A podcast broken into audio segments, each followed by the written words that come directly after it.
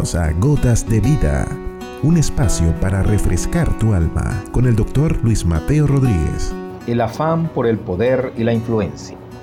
Relata el Evangelio de Marcos en su capítulo 10 que en una ocasión se acercaron dos discípulos al Señor Jesús que también eran hermanos y les realizaron una petición especial para ellos, que cuando el Señor reinara les concediera a ambos sentarse a la derecha y a la izquierda del gobernante. Base de hoy para comentar el afán por el poder y tener influencia sobre los demás. Esta inusual petición para sentarse en los puestos de influencia en el esperado reino del Maestro trajo, como es lógico, una acalorada discusión o enojo entre los otros diez discípulos contra Juan y Jacobo, que fueron los osados. No es para menos, pues sobre qué criterios ellos se consideraban superiores a los demás para tomar esos puestos de influencia.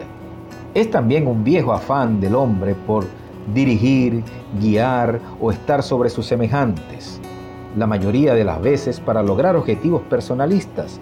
Y es que también las mieles del poder y las influencias, aún en el día de hoy, generan enormes cantidades de energía en el afán de alcanzar los llamados círculos de poder. La reflexión del maestro sobre el punto nos revela una verdad muy contraria a la que manejamos los seres humanos, porque los llamó y les enseñó dos fundamentos para nuestra acción práctica de hoy. En primer lugar, el ocupar los puestos de mayor influencia en su reino no dependen de él, sino del Padre, dueño del reino.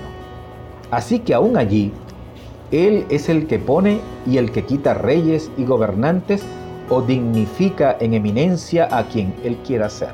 Y segundo, en el reino de los cielos, el que quiera ser grande tiene que convertirse en el siervo de los demás en el presente. ¿Por qué? Porque los gobernantes se hacen señores o dueños de las naciones y sus grandes ejercen su poder sobre ellas.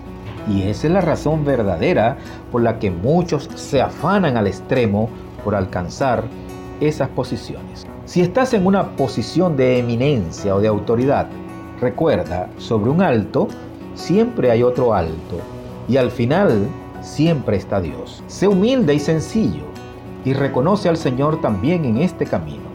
Además, si tienes la oportunidad en esa posición de ayudar a todo el que puedas, hazlo sin mayor interés que la satisfacción de hacerlo, porque la máxima es que sirviendo a los demás es la hermosa manera o la más hermosa manera de servir a Dios.